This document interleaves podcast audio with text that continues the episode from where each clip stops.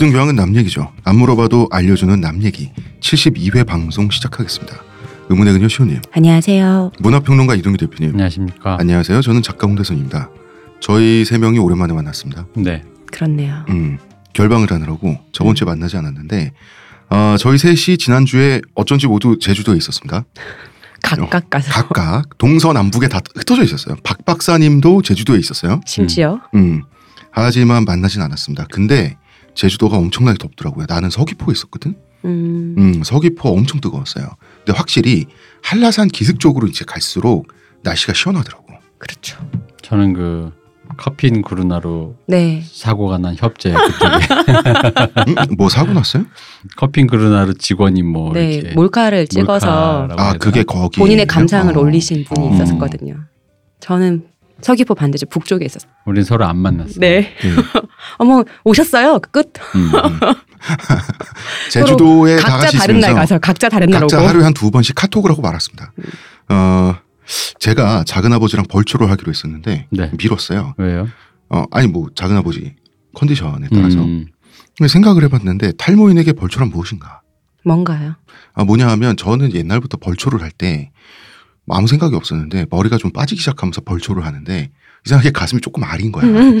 그래서 이게 과연 조상님들에게 도움을 드리는 걸까? 뭐 이런 생각도 들면서 아니 근데. 그 벌초하면 제초기인가? 네. 그런 걸로 해요? 그렇죠. 예초기. 예초기? 음. 아, 아, 나 왜냐면 왜 물어봤냐면 홈쇼핑에 맨날 광고하는 붕붕인가? 거. 네. 그거 붕붕 이렇게 막 붕- 돌아가면서 어, 광고하는 그거요. 네. 붕붕인가 뭐 하여간 되게 좋은 거 뭘 팔더라고요. 혹시 그거 쓰나 해서. 그 아. 광고가 되게 보다 보면 빠져들어. 아저씨가 막, 막 이렇게 막 예초기가 줬는데 다 잘리는 거야. 막. 예, 그 벌초용 예초기가 나오는 이유가 원래 산소는 이렇게 동그랗잖아요. 네. 거기에 이제 조상님 밟고 설 수 없다고 무릎걸음으로 올라가서 낫지를 해야 되는데 음. 그 벌초용 예초기는 길어요. 아, 기니까. 볼때가 음. 볼때가 기니까 굳이 밟지 않고 무릎 걸음하지 않고 선체로 되는 거야. 아니, 그럼 잠깐만. 그럼 그 왕릉 이런 거는 그럼 그렇게 무릎 걸음으로 이렇게 다 그걸 했, 그 옛날에는 걸. 분명히 그랬겠죠. 예전에 몰라도 지금은 아니, 그렇게 큰 거를 그 넓은 거 그렇게 할 수는 없었을 것 같은데. 음. 아니 지금은 어, 옛날엔 분명히 그렇게 했겠죠. 그 넓은 거를. 야, 대박. 근데 이제 조선 시대 왕릉은 어, 여러 가지 이유로 소박했어요. 양식 자체가 소박했는데 옛날에 신라 왕국 왕릉은 어마어마하잖아요. 네. 산이잖아. 음. 거기 설마 기어다녔을지는 잘 모르겠습니다. 근데 생각 보면 그렇긴 해. 또 누구 무덤인데 거기 밟고 올라가는 것도. 근데 조선 그 왕들의 왕릉도 거의 구릉은 되잖아요. 음. 뭐 동산 정도? 음. 음, 근데 그 하긴 그렇긴 해. 작은 건 작습니다. 심리적으로 그걸 밟고 올라가는 건 조금 조금 그렇긴 한데 그렇다고 해서 그거를 밟지 않으라고 하는 것도 웃기고. 음. 아 그리고 우리 저 지난 시간에 어그 매점 얘기했어 학교 매점 얘기. 네. 네네. 거기에 대해서 그 아마도 현재 교사이신 분인 것 같은데 수가 쌤이 어떤 저도 건지 모르겠어요. 모르겠어요. 예. 수리 과학인가? 아 그럴 수 있겠다. 음. 음. 학교에. 매점이 없어진 이유에 대해서 어 사실 이유가 있다. 음. 첫 번째는 무상급식. 네. 그러니까 옛날에는 엄마들이 도시락을 싸주면 사정에 따라서 못 싸우는 애들은 음. 그 비상용으로 매점을 이용해야 될 거 아니에요. 네네. 이제 그럴 필요가 없어졌고 급식 때문에 그 다음에 학교 매점이 비례 온상이다 보니까 그쵸 아무래도 예. 입찰을 받고 하죠. 음, 음, 네. 말도 많았고 그 다음에 사고 방지. 여기서 이제 사고는 매점에서 줄 서고 새치기하고 하다가 이제 넘어지고 음. 다치고 하는 것도 사고고 그 다음에 매점에서 음식 먹다가 위생. 어, 네. 위생 뭐 배탈 나고 알아 눕고 이러면 그것도 법적인 문제가 생기잖아요. 그 다음에 역시 교내 폭력 문제도 있대요. 음. 뭐 예를 들어서 빵 셔틀 우리가 그런 얘기를 했는데 빵 셔틀도 학교 매점이 없어진다고 빵 셔틀이 없어지는 건 아니지만 음. 줄진 않겠는가 음. 뭐 이런 얘기도 있고 그다음에 인고 확실히 애들이 훅 줄었으니까. 애들이 주니까 매점이 매출이 떨어지죠. 그치. 그만큼. 만약에 음. 그런 식으로 따지면 그럴 수 있겠다. 왜냐면은 어차피 한 시간에 10분, 15분이 여는 네. 거잖아요. 응, 응, 응, 그렇죠. 그러면 그게 딱히 목이 좋다고는 할 수 없잖아요. 이익이 인구- 나지 않는 거죠. 어, 인구가 그렇게 줄었는데. 그렇죠. 그 좋은 목이 아닌 거지. 음. 음. 우리처럼 5, 60명씩 몇 명에서 전교생? 엄청 많았어요. 그 한 반에 거의 50명씩 됐던 것 같아요.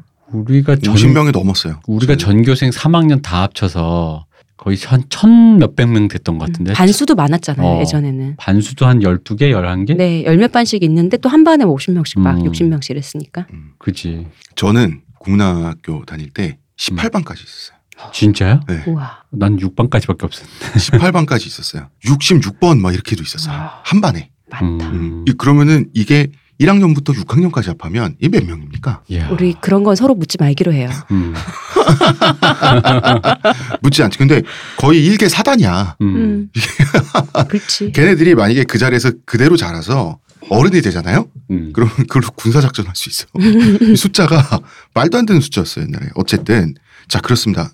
아, 그리고 청취자 여러분 양해 부탁드립니다. 저희가, 저희 세 명이 오, 오늘 셋다 목 상태가 좋지 않습니다. 각종 감기에 셋 다 시달리고 있어서 음. 예. 오늘 양해 바랍니다. 등등. 네. 예. 자, 이렇게 아픈 저희를 후원해 주시는 아, 저희 방송은 티스템의 동정을 받고 있습니다. 저한테서 뭐 달라진 거 느껴지지 않나? 뭐요? 아니 그 내 반짝반짝. 머리에서 반짝반짝이 아니라 빽빽 흑채가 맞다 이거. 흑채는 아닙니다. 그럼 뭐 한방? 사람의 머리카락은 동물의 털이라는 거지. 그래서 동물 세포로 모근을 복원한다는 거지. 어떻게 돼? 가능합니다. 티스템 연구소의 동물 줄기세포 배양액은 거짓말을 하지 않습니다. 나 이거 되는 거 보고 진짜 충격받았다니까. 지금 티스템 두피 클렌저와 두피 에센스를 검색해 보세요. 과학이 당신의 모발에게 주는 선물 티스템입니다.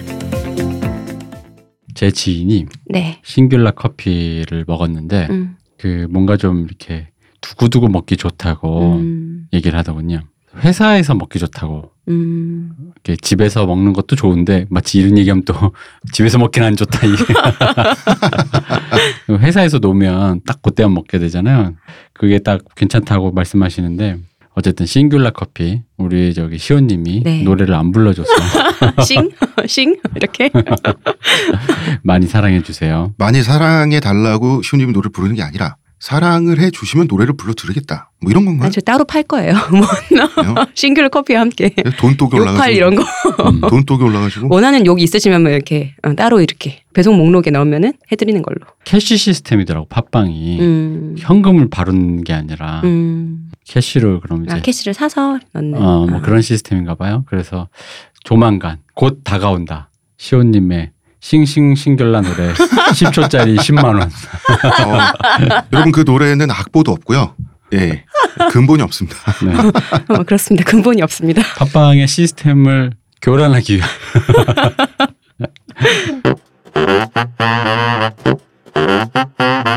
자, 이번 주는 사연을 하지 않고요. 프랑스 정치와 축구 얘기 쭉 하도록 하겠습니다. 오늘 다 마무리 하나요?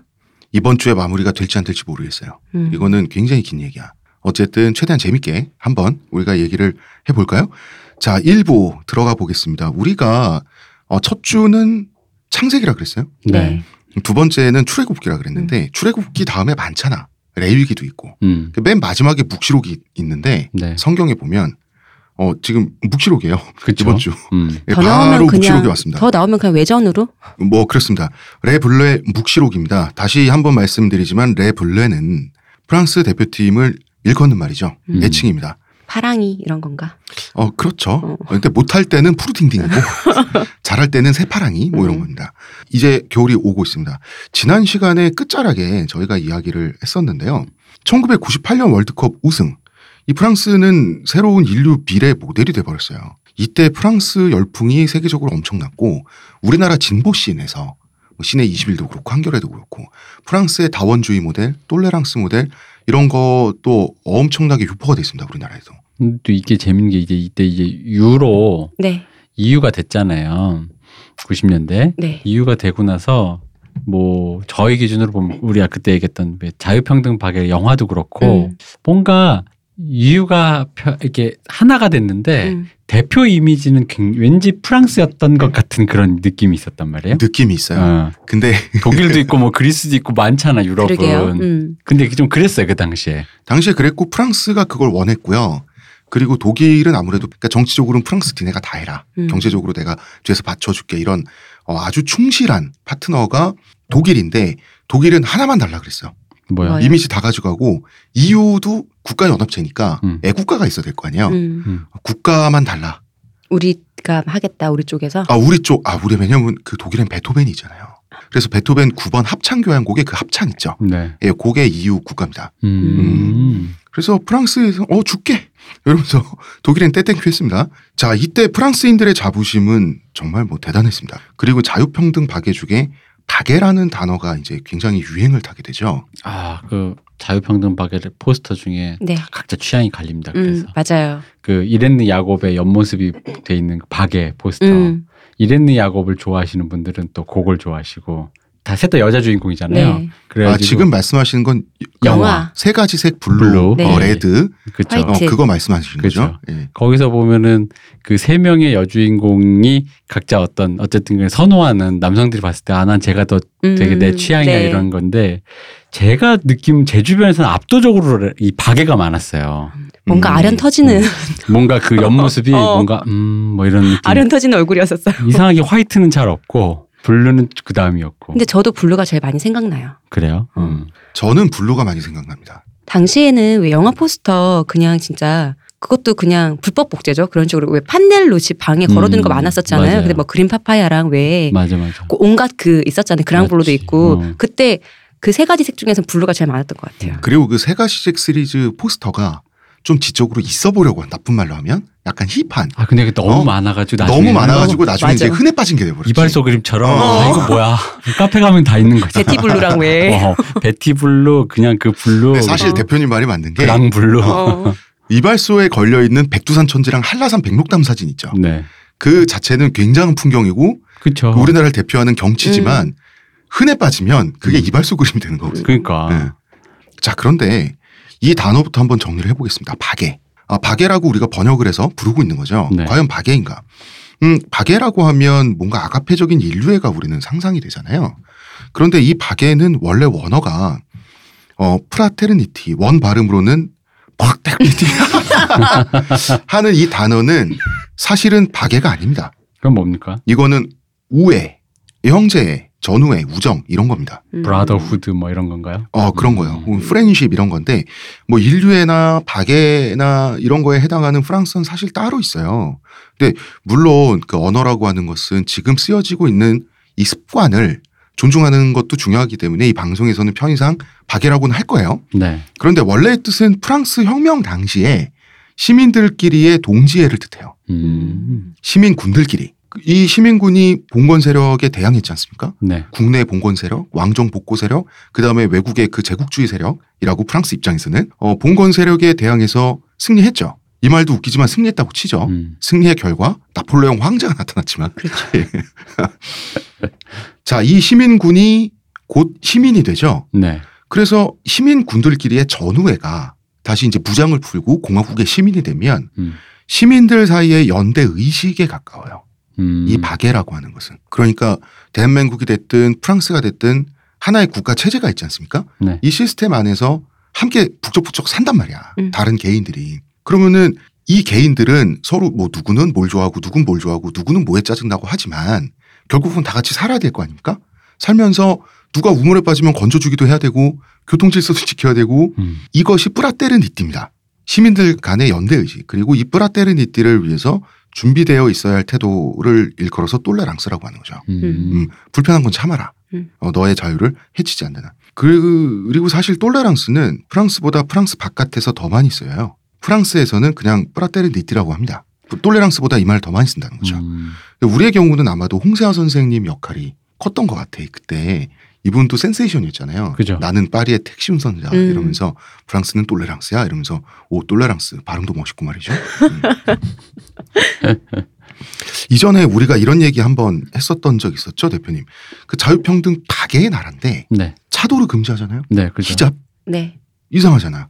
근데 이제 특정한 종교적 기물이잖아요. 이게 이게 시민들 간의 시민들끼리의 연대를 해친다고 보기 때문이에요. 음. 그러니까 종교적 자유보다 세속적 합의가 먼저라는 거죠. 그러니까 프랑스식 자유라고 하는 게 우리 생각보다는 굉장히 딱딱한 면이 있고 우리는 서구 사회의 자유주의를 생각할 때 우리가 생각하는 그 자유는 미국적인 게 많아요. 느낌 자체가. 네. 그런 음. 말 있잖아요. 나의 자유는 남의 권리 앞에서 멈춘다. 음. 이 말이 굉장히 더 특화된 그런 것 같아요. 프랑스는. 음, 뭐 이런 겁니다. 그 차도르가 어쨌든 종교적이고 남녀 차별적이죠. 음, 뭐 그, 그렇죠. 그야 어쨌든.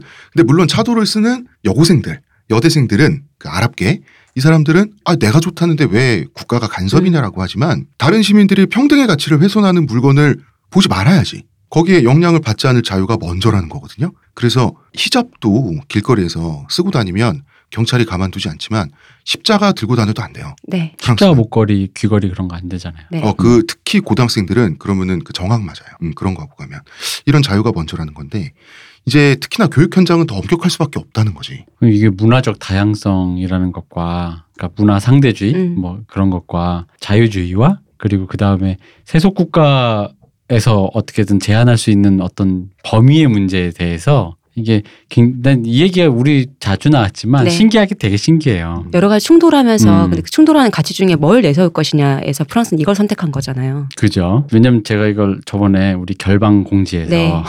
제가 나온 천주교 학교가 네. 자사고가 됐다고 해서 갑자기 그 생각이 드는 거예요. 이걸 보다 보니까 음. 그럴 거 아무것도 하지만 뭐 이런 거 있잖아. 어. 어. 그러면은 히잡을 금지한다. 네. 십자가를 금지한다라고 하는 이 태도가 보수적인 겁니까? 진보적인 겁니까? 이게 보수구 진보구의 문제가 아니죠. 그죠? 근데 이게 이걸 가지고 음. 프랑스 국민들은 지금 유권자들은 보수냐 진보냐를 선택을 해야 돼요. 음. 투표를 하려면 이게 난제예요. 하긴 근데 생각해보면 우리도 사실 엄밀히 얘기하면 예를 들어 노동 자유, 노동 유연성 네. 이게 이제 그 어떤 그 노동, 노동 유연성이라는 것만 생각했을 때 어떤 그 기업의 운용이라든가 어떤 노동 가치라든가 여러 가지 편에서 다양한 방법의 노동 유연성이라는 게 있는데 음. 이게 이제 노동 유연성이 우리나라는 비정규직 관련된 어떤 폭력적인 그 지난 우리가 몇 십 년 동안 목격해왔던 그런 것밖에 없다 보니까 노동 유연화 음. 라는 의제가 올라오는 순간 이게 이제 진보와 보수의 대결이 돼버리잖아요. 음, 그쵸. 그런 식으로 네. 이거 하면 다 죽는다부터 어. 시작해서 이거는 뭐 재벌이 살아야 우리도 산다 뭘 음, 하는 음, 식으로 음, 음. 근데 사실 그런 느낌인 것 같아요. 이게 이유 자체는 그닥 진보의 의제와 아무 관계 없고 어, 정도의 문제로 어떤 조정해야 될 문제 같은데, 그런데 정치적 담론을 하다 보면 음, 결국 보수 너는 진보냐 보수냐가 돼요. 그죠? 예를 들어서 그래서 노동유연화 반대 음. 이러면 진보가 되는 거죠. 자. 모두가 평등하게 자 십자가든 히잡이든 종교와 상관없이 남에게 강요하지 않는다. 음, 이런 종류의 평등이죠 이거는. 음, 이런 종류의 공평무사한 평등은 굉장히 진보적이죠. 음, 어떤 공산주의 냄새 나죠. 네, 그렇죠. 음. 그런데 어쨌든 그 왜 다양성을 억압해? 음, 음. 이런 점에서는 우파적이죠. 그러니까 이게 진보 보수가 계속 이, 지금 이번 주에 저희가 이야기할 부분 그 분량에서는 프랑스 유권자들조차 내가 진보인지 보수인지 헷갈리기 시작해요 이제. 그나마 헷갈리니까 오히려 저는 방금 제가 다시 노동유연화 얘기했지만 선진국스러운 거 같아. 음. 맞아요. 또 오히려 음, 음. 우리는 아예 그게 하나의 태- 태도로 우린 어, 정해져 태도로 있는데. 정해져 음. 버렸는데 오히려 그게 헷갈려 버림으로써 테이블에 오히려 올라올 수 있잖아. 음. 적어도 담론이 된다는 얘기죠. 어. 네, 그게 자 이제 축구 얘기 할까요? 네. 자 1998년 월드컵에서 자국 월드컵에서 프랑스가 우승하고 프랑스는 난리가 났죠. 네. 예, 파라다이스가 열렸습니다. 지금 이때는 전성 시대죠. 프랑스적 가치의 간판이 됐단 말이에요. 음. Les Bleus가 그리고 또 국제 대회에서 승승장구해요. 근데 나쁘게 말하면 프랑스 정치의 간판 스타 겸 패시기도 하죠. 이건 어쩔 수가 없어요. 음. 자, 98년 월드컵 2년 후에 유로 2000 이 대회도 프랑스에서 열렸어요. 여기서도 결승전에서 이탈리아를 꺾으면서 우승을 합니다. 아 유로 2000 제가 최초로 축구라는 게 이런 거구나를 처음 알게 된 대회입니다. 음. 그 전까지 축구는 저에게 되게 지루한 경기였는데 이런 스포츠를 왜 보나? 음. 꼬- 축구는 나에게 어떤 의미냐면 골 넣는 순간 말고는 다 fast 그렇죠. forward를 어. 해야 되는 순간인 네. 거야. 근데 유로 2000을 보는데 공을 만지고 서로 그 투닥거리는 게 되게 재밌더라고요. 음. 아 축구 사람들이 이래서 보는구나를 그때 처음 알았어요. 음, 아 그리고 98 월드컵 유로 2000 음. 이때 즈음에서 그 축구 중계 카메라 기술, 음. 그 카메라 심도가 많이 바뀌었어요. 뭐 그런 것 같더라고 음. 그런 것도. 음. 음, 음. 근데 이탈리아는 말이죠. 축구에 있어서 좀 극우적인 국가예요. 어머 우리 안정환 선수가 골 넣어서 없애버리겠다고. 음. 음. 어, 인종차별이 있다. 인종차별이 있다는 사실을 모두가 알고 있다 정도가 아니라 인종차별이 대놓고 벌어지는 나라가 축구판에서 이탈리아거든요. 자, 요새 세리에 R을 보면 요색 인종이 있죠. 셀이 예. 원래 R라 그래요? A 아니에요? 아, R로 하는 거야? 아니 그 이탈리아식 알파벳은 R로 있습니다. 아, BMW가 뱀배. 예. 뭐 그런 것처럼 음. 세리에 이게 R라고 이탈리아 리그전인 거죠. 예, 이탈리아 국내 리그를 세리아라고 하는데 그런데 적어도 아주리, 아주리는 이탈리아 대표팀을 뜻하는 거죠. 네. 얘네도 파라니까 음. 네. 아주리는 라틴 민족으로 분류되지 않으면 대표팀에서 뛰기가 아주 힘든 나라가 이탈리아예요. 음. 음. 그러면은 이런 말 할 수 있죠. 그 걔 있잖아. 가나 출신의 마리오 발로텔리 흑인. 걔 뭐냐? 걔도 대표팀 했잖아. 아, 이 발로텔리 이 친구는 말이죠. 정신 세계가 아주 특이합니다. 어, 정신 세계가 특이한 정도가 아니라 정신이 없어요. 예. 그러니까 어떤 그 미수가 어, 뭐 이런 친구인데 나중에 이 친구 얘기는 따로 풀어드릴 수 있을 것 같은데 마리오는 발로텔리 가문에 어릴 때 입양된 사람이에요. 음. 음. 그래서 반 정도는 이탈리아인으로 인정받는 거예요. 그리고 이제 얘가 입양아라서 또 이탈리아가 인종차별이 있는 나라다 보니까 애가 또 피부가 까맣잖아. 네. 근데 또 입양을 했잖아. 그래서 가족들이 기죽지 말라고 엄청 우쭈쭈하면서 키웠어요. 이 친구를 음, 음. 친자식들보다 더. 그래서 애가 좀 아주 노답이 됐는데 아무튼 이 마리오 발로텔리조차도 인종차별적인 발언을 들어가면서 대표팀 생활을 했어요. 음. 음.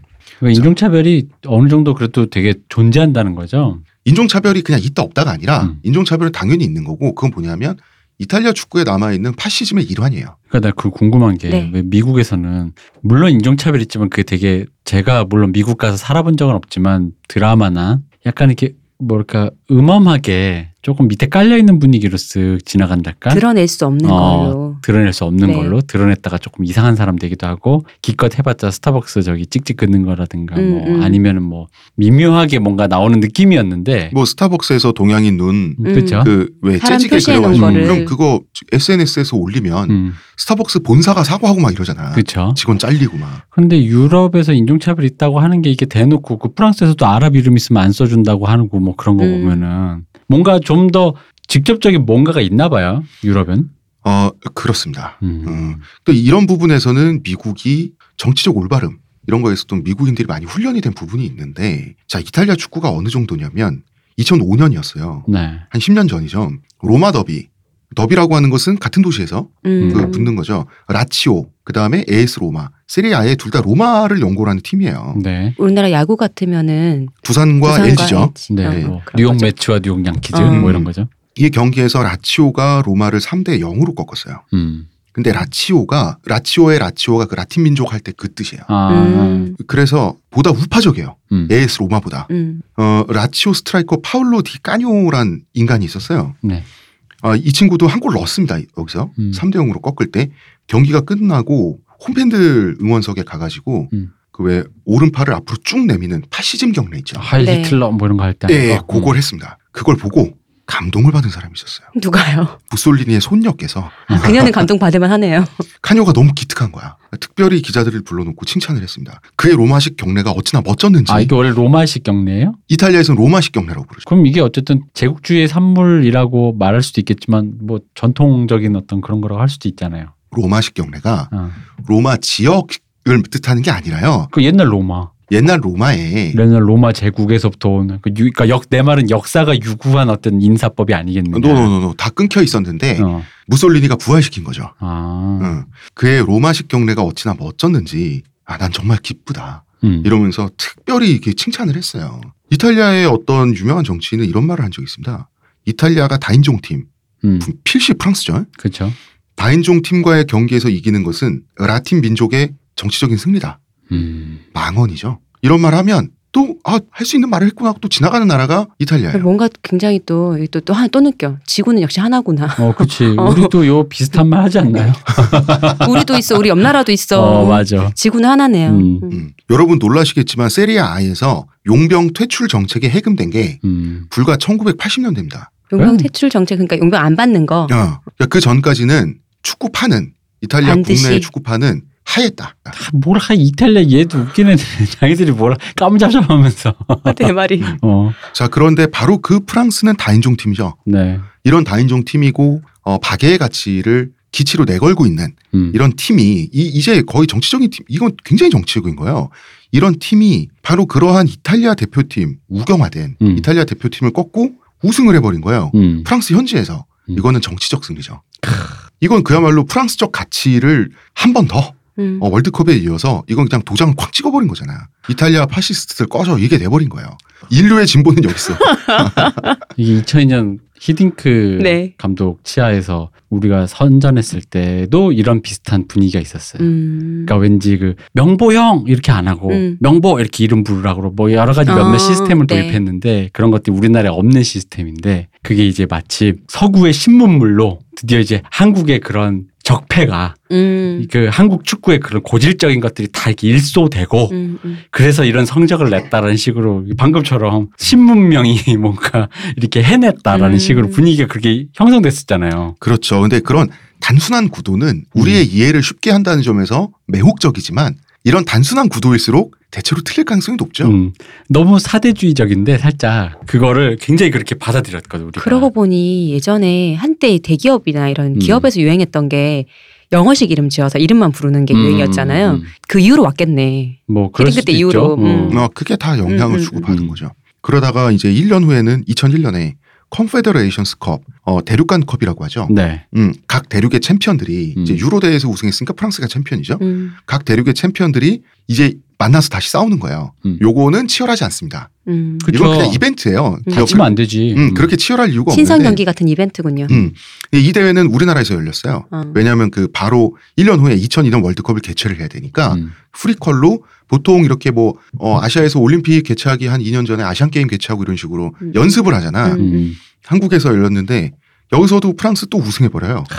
그러니까 이제 tolérance 킹왕짱 음. 바야흐로 전성 시대가 음. 열린 거예요. 그래서 이제 자크 시라크 대통령은 당연히 숟가락 얹는데 이 사람 성공한 사람이잖아요.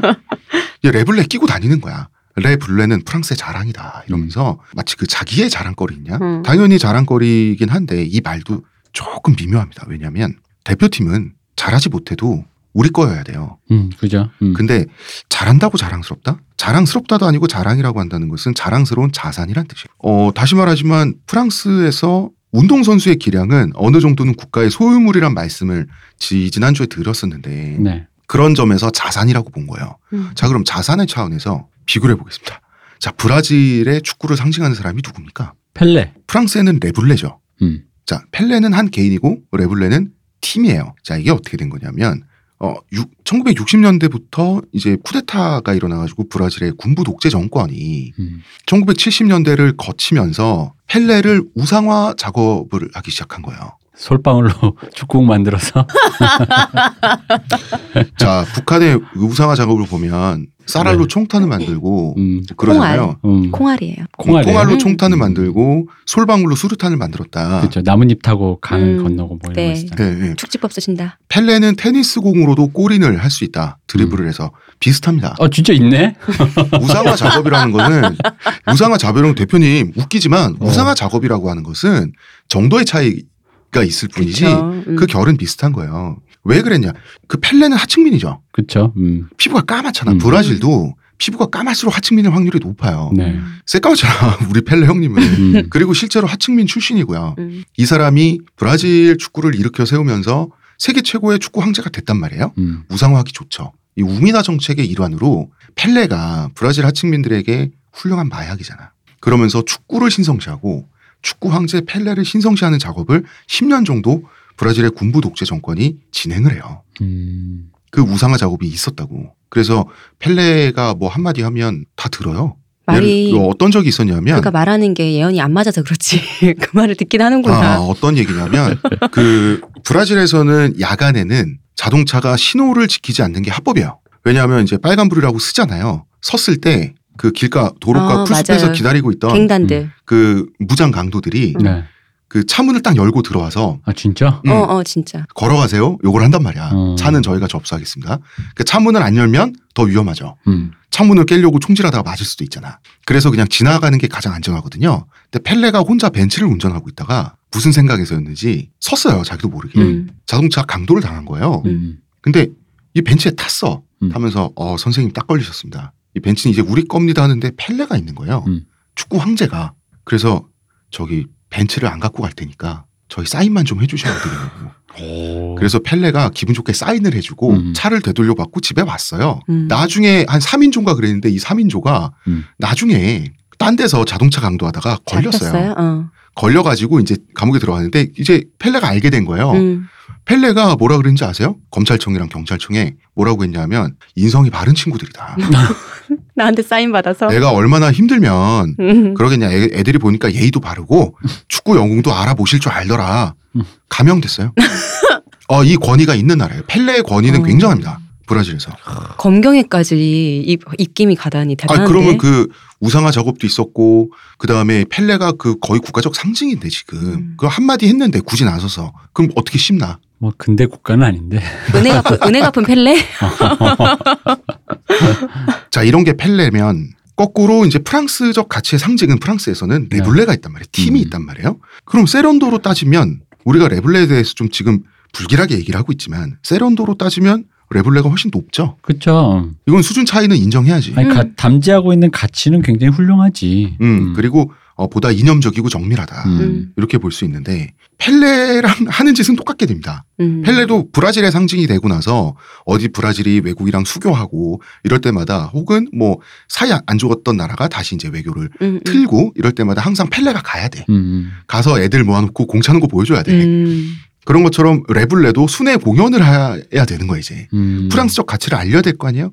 그래서 이 대륙 저 대륙을 돌면서 순회 시합에 동원되는 거예요. 똘레랑스 전도사가 된 거야. 아니 근데 이게 저기 뭐야 이- 이 정도 레벨의 사람들은 각자 자기 팀에서 바쁠 텐데 어떻게 그렇게 차출을 하는 거예요? 차출하는 거예요. 그냥 음. 예. 대통령 명령으로. 짱.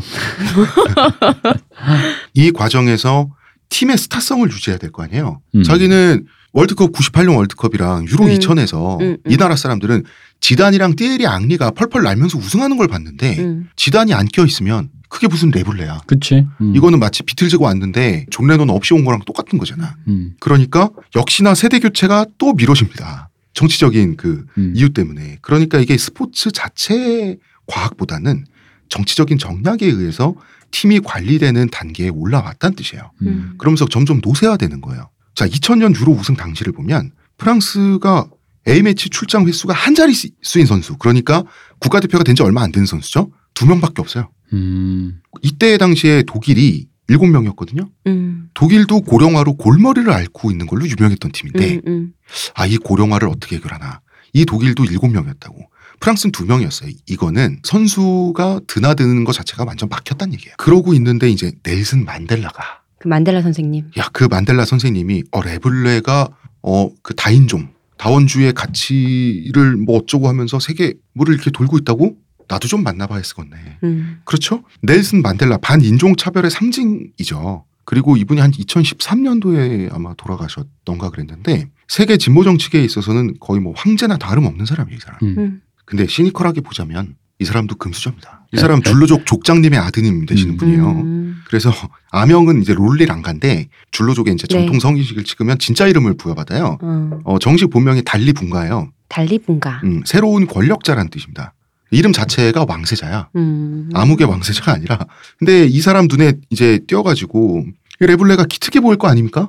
음. 넷은 만델라 입장에서는 그래서 만납시다 하면 만나야 되는 거예요. 남아공까지 가가지고 만델라는 사실 거의 국가 원수 정도만 만날 수 있어요. 국가 원수 아니면 이제 세계적인 팝스타 U2 정도 되는 사람이지. 어마어마한 어. 셀럽 오프라 정도야. 윈프리는 음. 만났죠 한 두 번 정도. 음. 나오미 킴벨 뭐 이런 음. 사람들. 그렇죠. 근데 거의 그 만나는 장면이나 이 감정이 거의 조선 시대 우리나라 사신이 명나라 황제를 배하라는 그 정도 느낌이에요. 근데 이 사람이 그 정도로 흑인 인권 운동에서 너무 상징적인 사람이다 보니까 아프리카계인 사람들에게는 당연하다고 봐요. 음, 그게 난 감정이- 그럴 수 있다고 봐. 그 당시 이제 진보 계열의 셀럽의 트렌드라고 할까? 음. 뭐 그런 거라고 하면 이제 만델라, 김대중, 음, 그렇죠. DJ도 그래서 많이 만났지. 음. 마이클 잭슨 뭐 이런 사람들? 그렇죠. 많이 만났죠. 외국 celeb들이 많이 왔지. 음. 넬슨 만델라나 DJ 같은 사람들 만나서 차 한 잔 마시면 어디 가서 자랑할 수 있는 거였거든. 음. 그 요즘 어린 친구들은 잘 모르지만 요즘 어린 친구는 마이클 잭슨 자체를 모르지만 그렇죠. 마이클 잭슨이라는 사람이 King of Pop이잖아요. 그렇죠.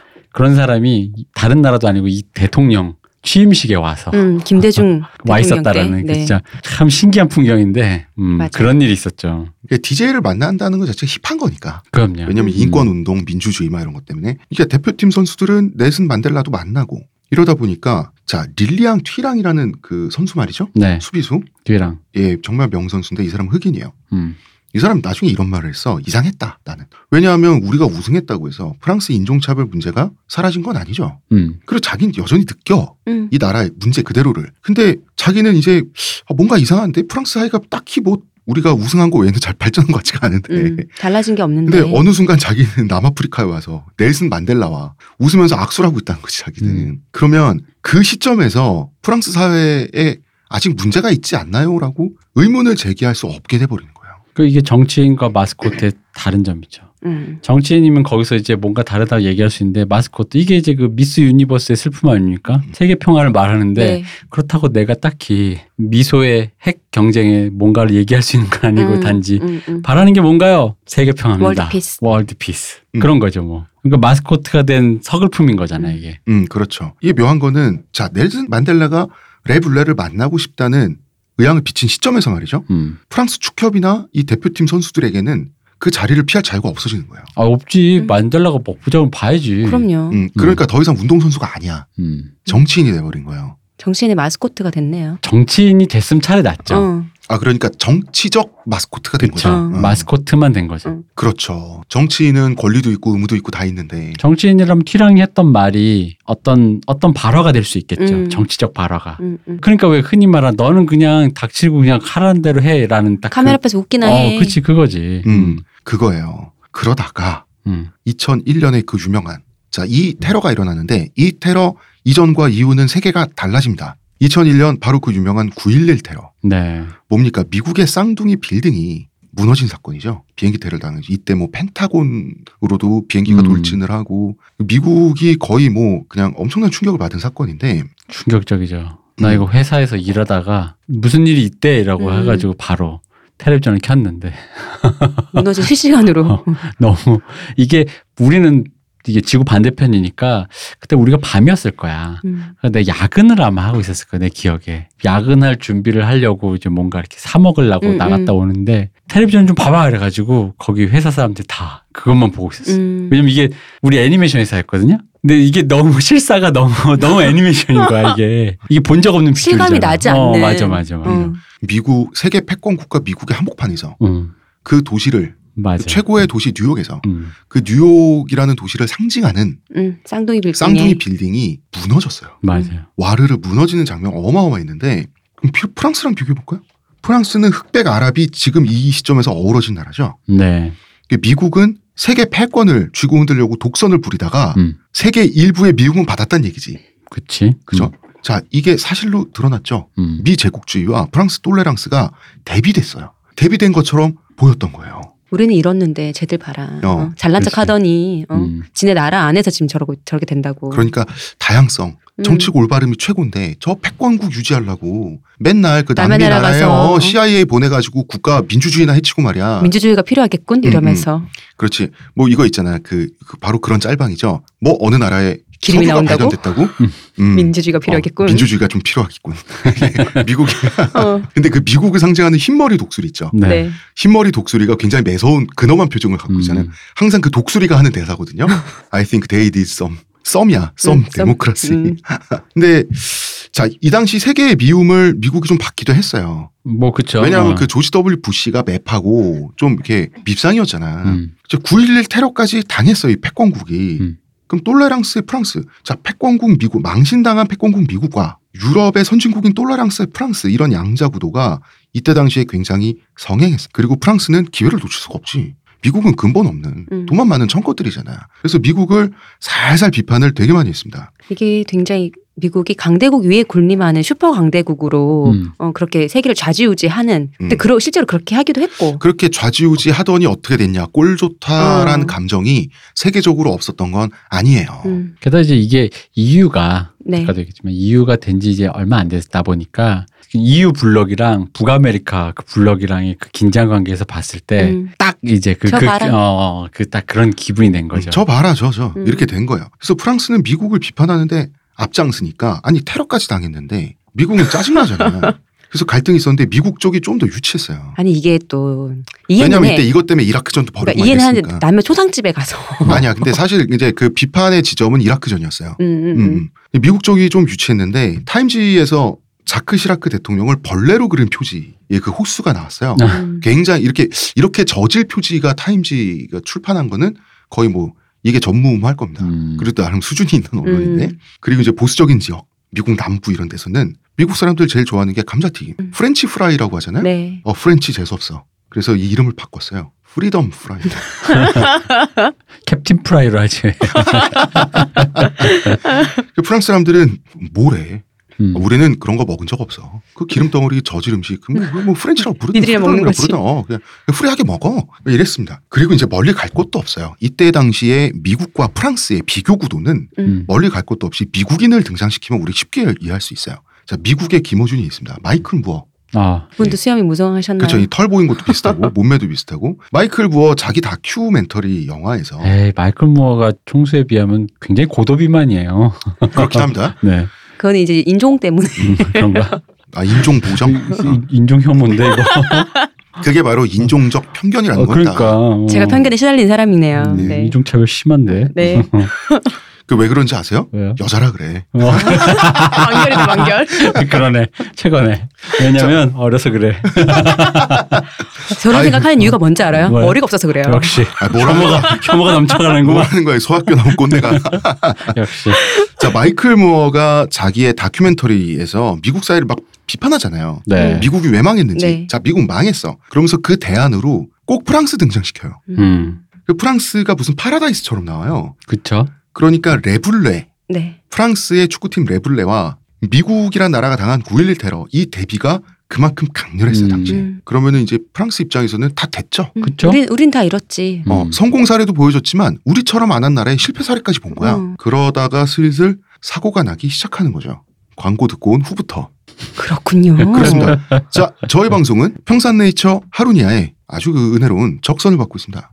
하루의 건강을 위해 자 아로니아 농축액을 물에 섞어 마시는 것도 귀찮다고 그런 당신을 위한 평산네이처의 새로운 야심작 하루니아 하루에 한 포 알약으로 섭취하는 아로니아 농축액입니다. 이제 건강과 함께 간편함도 챙기세요. 국내 최대 함량, 최다 판매를 자랑하는 평산네이처가 만들었습니다. 전 편한 게 제일 좋아요 하루니아 이때 그 화씨 911 아닌가? 화씨 911도 있었고 여러 가지 있었습니다. 영화 Bowling for Columbine 그다음에 아마 제가 말했던 프랑스 사회의 비교 그건 제 Bowling for Columbine 아니고 아니고 그 자본주의 love story. 아 어. 그렇다. 그거였구나. 프랑스 갔더니 의료가 뭐 다 공짜였다 뭐 이런 음. 식으로 다 나왔던 음, 거. 그런 식으로 뭐 엄청 비교를 했지. 음. 음. 911이 칸느 영화제 대상을 탔잖아요. 그쵸. 자, 깐느는 프랑스에서 개최하는 영화제죠. 네.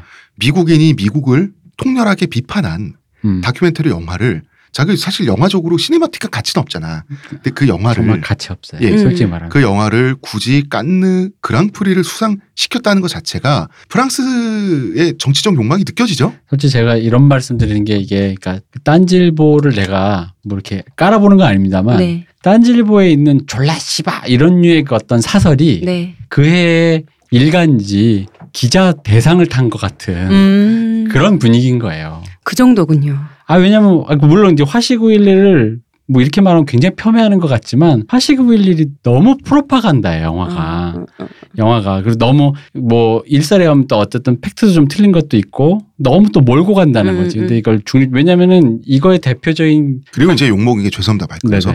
팩트를 틀린 것도 틀린 건데 음. 알고 틀린 부분이 있어서 욕을 먹었어요. 나중에. 그렇죠 불어. 의도적으로 자기 주제에 좀더 선명성을 위해서 음, 알았지만 음, 음, 질끈 눈 감는다라는 느낌. 그러다 보니까 화시구일리 깐내서 상을 탔을 때 조금 이렇게 마음이 짜게 식는 거지 어, 이렇게. 맥 빠지는데요, 좀. 어, 이게 대해서. 뭐지라는 거. 왜냐면 깐내 출중한 그 위대한 작품들에 네. 비하면 음이라는 음. 생각이 드는 거예요. 근데 이제 이게 이 당시에 그 정치적인 선택들의 생각을 해보면 또 그 당시에 이라크전이 워낙 음, 핫하니까 네. 그리고 이제 프랑스인들의 자뻑. 음.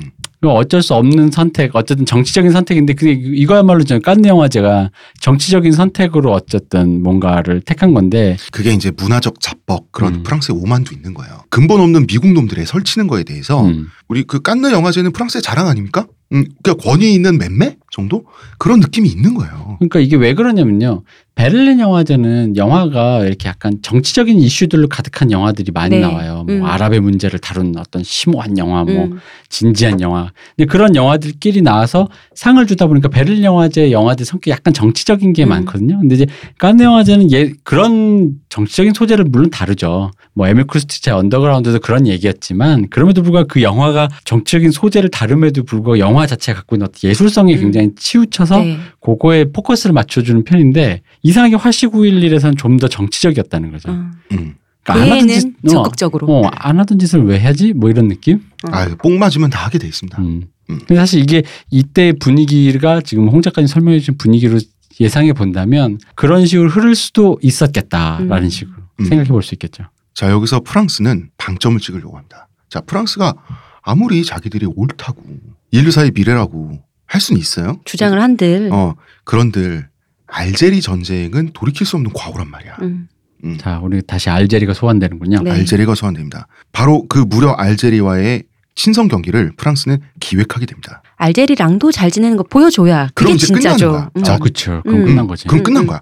이제 축구님이 다 해주실 거야. 프랑스는 알제리하고 친선 경기 기획하는데 이게 좀, 좀 어떻게 보면 얄밉게도 9.11 테러 직후에 기획합니다. 음. 그러니까 미국에 대한 완전한 사상적, 도덕적 우위를 점하려는 욕망이 없었다고 하면 나는 거짓말이라고 생각해. 나 그리고 이건 사실 누누이 얘기했지만 아까부터 얘기했지만 프랑스의 욕망만이 아니라 내가 봤을 땐 EU의 어떤 욕망이었던 것 같아요. 음. 음, 음. EU 내에서도 그러니까 이제 친프랑스 국가들이 있고 음. 프랑스 고깝게 보는 국가들이 있는데 힘이 없어서 그냥 숨지기고 있는 국- 나라들도 있어요. 음. 음. 그런데 이제 프랑스가 독일이라고 하는 강력한 우군을 갖고 있다 보니 음. 지금이 사실은 프랑스의 정치적 욕망대로 지금 되고 있는데 그 미래를 최근 얘기를 먼저 지금 여기서 하면 프랑스가 지금 정치가 굉장히 혼란스럽습니다. 네. 그리고 정치적으로 굉장히 퇴행했어요. 그래서 슬슬 독일이 바통 통치 받을 준비를 하고 있습니다. 음. 음. 자, 경기일은 10월 7일이었습니다. 자, 알제리에서 저지른 잘못은 프랑스가 어떻게든 해결을 하고 넘어가야 되는데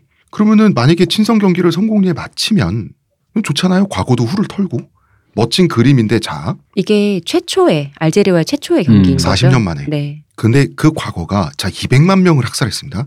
축구 시합 하나로 털어지는 과거입니까? 아니 뭐 우리도 한일전 친선 경기는 하지만 눈에 쌍심지를 켜고 하는 거죠. 그러니까 이제 축구 시합 하나로 그 레블레의 본질은 음. 자꾸 문제를 덮어. 이것도 비슷한 겁니다. 축구 시합을 하면 이제 알제리랑도 잘 지내는 걸 증명을 하면 음. 끝나는 거야라고 하는 이 심리의 기전은 이해는 가나 알량한 건 사실. 아 그래 이게 어디서 느껴졌나 했던 이거네. 이게 그 우리가 맨날 듣던 좋은 게 좋은 거다 그 심리 어, 아니야. 이게. 그렇네. 어. 웃으면서 서로 잘 지내면 이제 좋은 거 아니야? 다 음. 된 거지 뭐 이런 거. 옛날 일 갖고 자꾸 그래. 너 화해해 빨리 어, 악수해 악수해, 빨리. 어, 그거. 아니 그런다고 알제리 사람들이 화를 푸나 음. 그럴 리도 없거니와 그러면은 그 알제리 입장에서는 뭐 거절하지. 왜 친선 경기 받아들였냐. 알제리는 어쩔 수 없습니다. 왜냐하면 알제리 북아프리카? 자 지중해만 건너면 바로 유럽이에요. 음. 알제리는 천연 자원밖에 없는 나라예요. 음. 그 많은 자원을 어디다 팝니까? 유럽에 팔아야 돼요. EU의 맹주가 프랑스인데 친선 경기 하자 그러면 해야 돼요. 먹고 살아야 될 거냐 음. 그렇죠. 그럼 당연히 하는 겁니다 돈이 더럽다 역시. 그럼 아무리 더러워도 그래도 프랑스에 불법 체류를 하더라도 음. 거기 가서 있는 거죠. 음, 음. 있는 거예요 음. 그리고 불법 체류 하면서 고향에 돈 보내요. 프랑스에서 번 돈, 음, 뭐 음. 청소부 하고 경비 서고 하면서 알제리 사람들이 불법 체류하면서 프랑스에서 번 돈이 알제리에는 중요한 GDP로 잡히는 건 사실이에요. 음, 그죠. 가족 친척한테 보내지 않습니까 음. 돈을. 이제 그런 거는 또 어쩔 수 없는 부분이 음. 있었던 거야. 그런 식으로 시합이 잡혀요. 2001년 10월 7일. 자, 이 시합을 기획하고 주도한 정치인이 있었습니다. 마리 조지 비페라는 정치인인데 음. 체육부 장관이었어요. 이분은 자기 정치 커리어에 있어서 가장 결정적인 사건이 될 게 바로 이, 사- 이 시합이었어요. 승부수지 뭐. 승부수였어요. 음. 그 자기 자기 정치 커리어의 정점이고 이 시합에 성공하면 지금 장관이잖아요. 성공하면 그 다음엔 총리급이에요. 음. 음. 그 다음에는 뭡니까? 대통령이죠. 그러니까 이분의 이런 류의 기획이 네. 이 우리나라에 여러 명의 정치인이 지나가요. 여러 명, 한 명만 지나가는 게 네. 아니야. 어. 음. 어, 시합 전에는 뭐 일부러 무승부로 설계된 경기 아니냐는 의혹까지 받았을 정도로 음. 이 정치적인 기획이 너무 눈에 띄었어요. 자, 이 시합을 주도한 사람 마리 비페라고 했습니다. 네. 이 사람은 프랑스 공산당 소속이에요. 음. 그리고 이 시합을 승인한 사람은 리오넬 조스팽 총리예요. 98년 월드컵 당시에 왕따가 됐던 사람이죠. 네. 음. 음, 자크 시라크 대통령에 의해서 이 사람은 사회당 소속이에요. 그러니까 마리 비페와 리오넬 조스팽 총리는 좌파 연합이에요. 음. 자크 시라크에 대항하는. 그러면은 똘레랑스 하면 좌파 아닙니까? 그렇죠. 똘레랑스 우리 거야 이제. 음. 좌파가 생각하기에 좌파 연합이 기획한 똘레랑스 대잔치가 바로 이 경기였습니다. 그래서 공화당 출신인 자크 시라크 현직 당시에 대통령은 그래서 경기장에 없었던 거예요. 그러니까 이게 굉장히 중요한 자리인데 음. 오히려 대통령이 자리였고. 그렇죠. 음. 그리고 이때 자크 시라크 대통령은 3년 동안 어떤 변화가 있었냐? 총선에서 참패하면서 음. 실권이 넘어갔어요 총리한테. 음. 그러니까 대통령이라고 하는 것은 아무리 실권이 없고 지지율이 낮아도 외교 국방 권한은 갖고 있죠. 네. 최소한. 음, 요것만 남은 거예요. 그런데 자 지금 세계 2차 대전처럼 전 세계가 전쟁이야. 그러면 외교 국방이 가장 강력한 거예요. 음. 그런데 전쟁을 안 하는 평시 상태에서는 내치가 실권입니다. 외교 국방이 무슨 실권이 있어요? 음. 전쟁하는 것도 아니고. 게다가 지금 이때 포커스가 지금 축구 지금 이것만 봐도 알지만 문화 네. 뭔가 이런 쪽으로 지금 포커스가 다가 있는 거 아니에요? 정치적 역량이라든가 이슈라든가 그런 것들이. 그렇죠. 자, 이때 98년 월드컵이랑 유로 2000의 수혜를 단단히 받은 정치인은 자크 시라크죠. 네. 그렇지만 이제 식물 대통령이 지금 돼 있단 말이에요. 이 자크 시라크 대통령에 대항해서 좌파 연합도 프랑스 대표팀을 이용해서 한 건 터뜨리자. 음. 이게 사실 이 시합의 본질입니다. 실권이 넘어왔을 때 우리도 제대로 이용하자. 해서 자크 시라크를 재선에 실패시키고 음. 우리가 완전히 넘어가자. 어떤 그림이냐면 그 좌파 연합 사회당 리오넬 조스팽이 대통령 되고 이 시합을 성공해서 그 마리 부페 장관은 총리되는 그림이에요. 음. 음. 좌파 연정 연합 정권을 구상하는 과정에서 나온 시합인 거예요. 음. 이 계획은 대실패합니다.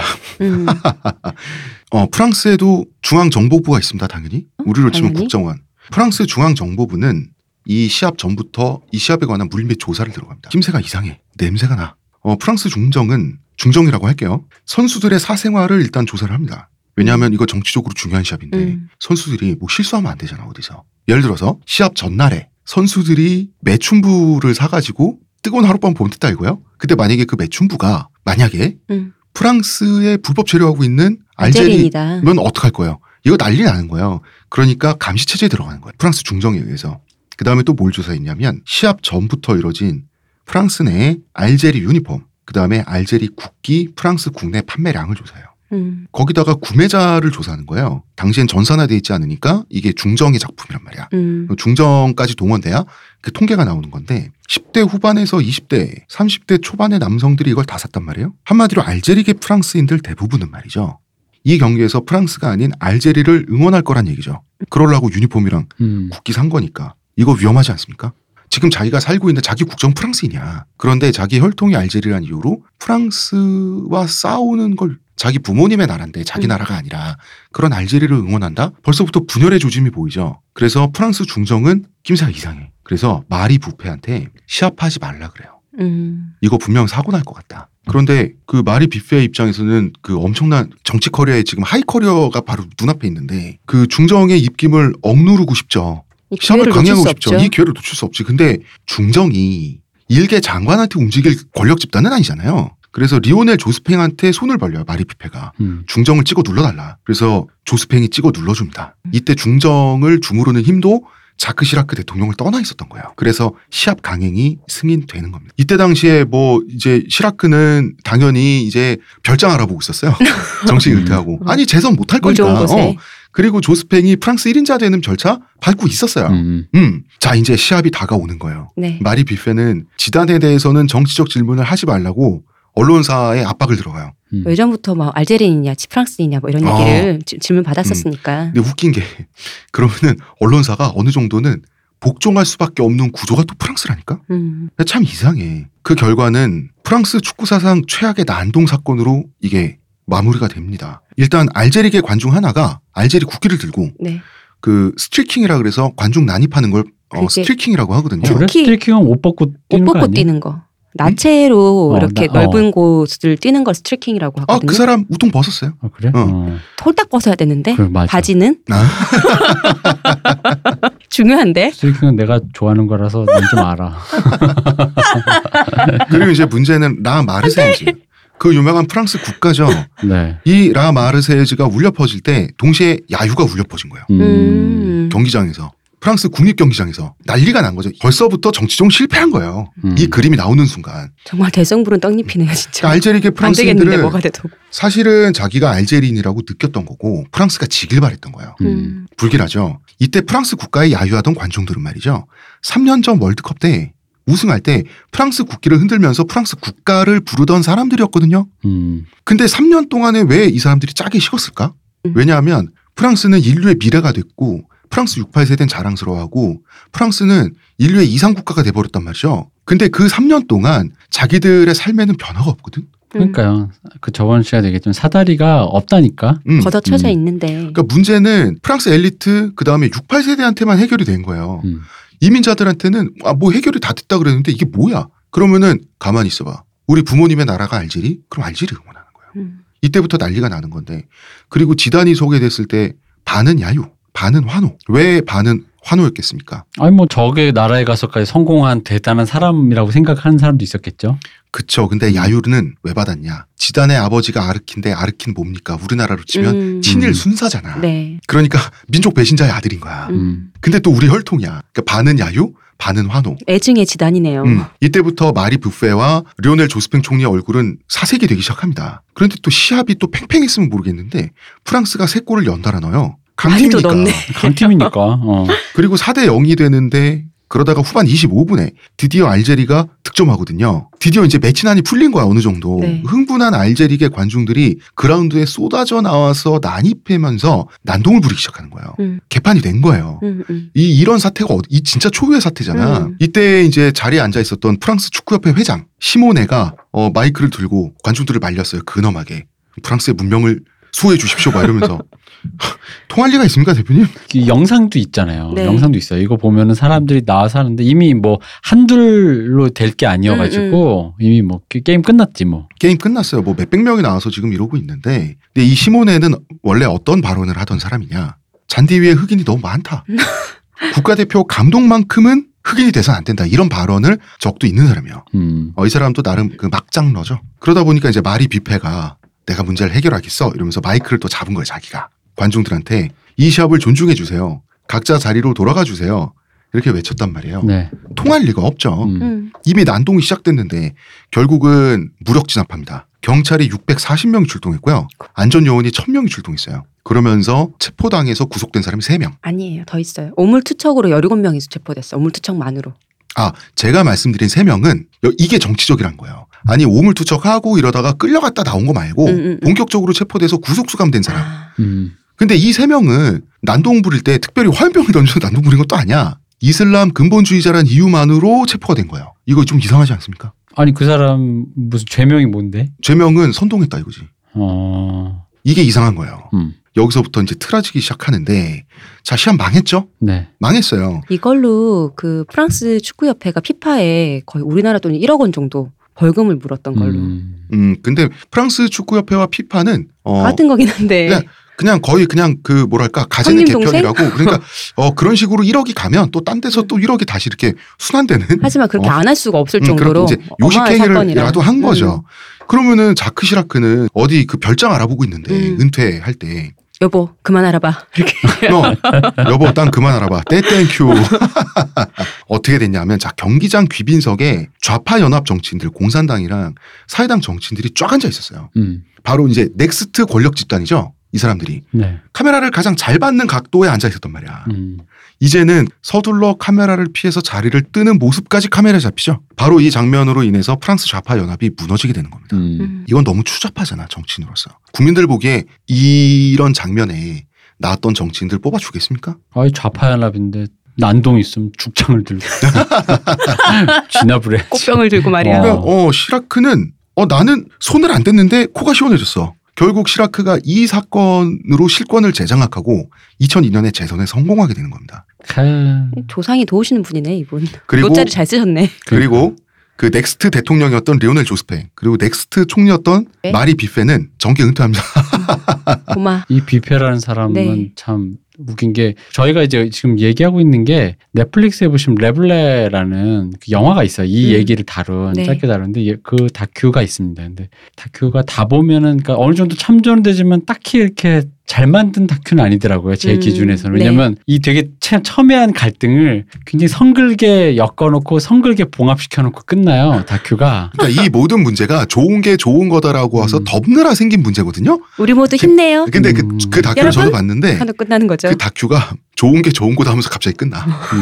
근데 그럼에도 불구하고 그 다큐가 볼만한 점은 뭐냐면 저희 이제 요 얘기에 나오는 인물들이 이제 인터뷰를 하는데 음. 그 대충 인터뷰와 그 내용들 말들을 잘 보다 보면 이 사람들의 어떤 캐릭터를 느낄 수가 있어요. 음. 아 약간 이 사람 좀 푸핫 뭐 이런 어, 느낌이 좀 드는 네. 사람들이 심지어 우리 에릭 칸토나가 이 코털과 콧솜이 헷, 헷갈릴 정도로 이렇게. 이렇게 돼가지고 나와가지고 나와요. 이게 나오는데. 그러니까 그 그거를 보시면 여기에 나왔던 뭐 어떤 조스팽이라든가 네. 이런 사람들의 캐릭터들이 그리고 우리 음. 앞으로 아직 등장하지 않았지만 앞으로 등장할 여러 가지 여러 사람들의 캐릭터들이 한눈에 보여요 거기에. 음. 그러니까 그런 의미로 한번 볼만하다. 캐릭터 파악을 위해서는 네, 볼만하다. 그리고 그 마리 비페라는 사람은 지난 정권에 우리나라에 네. 또 어떤 한 정치인을 또 연상시키죠. 네. 누구지 말은 하지 않겠습니다. 저는 뭐 기획하고 이런 거 보면 지금 정권의 누군가도 생각나고요. 아 근데 이, 이 사람은 저 어, 어디시의 누구 같은 사람도 생각이 나고요. 그러니까 이런 식으로 그 어떤 그 그러니까 이런 기획 있잖아요. 네. 이런 류의 어떤 문화 기획을 통해서 자신의 정치적으로 치적을, 뭔가를 어, 하려는. 하려는 사람들이 뻔한가 봐. 그게 뭐랄까 아, 이게 이런 사람들만 갖고 있는 얄팍함이 있죠. 그죠 얄팍함이 있어요. 여기서도 알수 있어요. 지구는 하나다. 음. 역시. 프랑스 중앙 정보부가 말렸잖아요. 네. 말릴 땐 다 이유가 있는 거잖아. 음. 이 사람들이 괜히 월급 받으면서 이 초엘리트 요원들이 음. 다 비밀리에 조사를 해서 그리고 이 사람들이 무슨 뭐 중앙정보부 요원들이라 그래서 굉장한 극우주의자들이라 가지고 이 시합을 싫어한 것도 아니야. 이 사람들은 오직 위험성, 위험성만 판단했다고. 왜 하겠어요? 결정은 내가 하는 거니까. 그러니까 저는 사실 음. 그래요. 그러니까 이게 이런 류의 기획이 늘 이런 식으로 얄팍하게 끝나는 이유 중에 하나는 예술에 대해서 이 사람들이 그러니까 이런 문화주의적인 접근을 굉장히 착각을 한다는 거예요. 도구로서만 이- 이용하니까. 그러니까 이런 거죠. 그러니까 예술이라는 거는 기본적으로 방금 말씀한 이런 정치적인 맥락, 사회적인 맥락 그 모든 것이 엉킨 상태에서부터 꽃처럼 피어나는 거거든요. 음. 그렇기 때문에 사진 한 장을 봤는데 크, 그 사진 한 장에 걸프전의 어떤 고통과 아픔과 뭐 이런 게 다 나오는 거란 아, 말이에요. 방금 대표님 말이 정말 좋은 게 자, 음. 예술은 결과로서 피어나는 거죠. 그렇죠. 근데 거기서 그 모든 것이 엉켜 나와서 그래서 결과가 나야 되는데 그 음. 엉켜 나오는 그 부분도 싹둑 자른 다음에 그 어떤 결과만 음, 음, 음. 예쁘게 만들려고 하니까 이런 류의 패착들이 나오는 거거든요. 야, 그리고 뭐 그런 것도 결과로서 예술이 나오는 건데 음. 예술로 결과를 만들라 그래. 그러니까 결과 그 자체를 그냥 그걸로만 나오려고 그런 거지. 그 예쁜 예쁜 그림만. 그림으로만. 음. 그러니까 이렇게 얄팍한 그림들이 나오는 건데 이게 프랑스라고 해서 별 다를 바가 없다는 거가 살짝 왠지 아, 위안이. 되면서 난 프랑스는 되게 고급 뭐줄 않은데. 알았죠. 어. 음. 사실 이때 프랑스 사람들의 반응은 음. 사색이 됐어요. 지금 자, 이 시합까지만 끝나면 프랑스는 거의 완벽한 나라야 이제 음. 네. 인류에. 그런데 전 세계에 망신을 당했잖아요. 프랑스 사람들 망신 당하는 거 되게 싫어한다. 망신자가 좋아하는 사람이 누가 있어요? 아니. 그러니까 뭐 이런 거 있잖아. 그냥 나라가 잘 되면 좋은데 밖에서 알아주지 않는 거, 밖에서 프랑스를 모셔주는 거, 밖에서 프랑스 흉 보는 거 굉장히 민감한 나라가 또 의외로 프랑스예요. 아, 근데 우리 우리도 그래. 근데 모든 나라가 어, 마찬가지. 다 그렇지. 그래. 오케이, 오케이. 응. 자 그렇습니다. 일단은 1부를 여기까지 하고요. 네. 네. 자이 얘기가 사실 좀 재밌는 얘기예요. 음. 요 얘기를 좀 더 심화해서 하고 그 다음에 이제 2부에서 다시 이제 점점 이제는 현대예요. 네. 이젠 지금이에요. 네. 시대가. 2000 사건이 어. 어찌나 많았는지. 음. 자 1부는 여기까지 할까요? 의문의 그녀 시호님, 감사합니다. 문화평론가 이동규 대표님 감사합니다. 감사합니다. 저는 작가 홍대선입니다.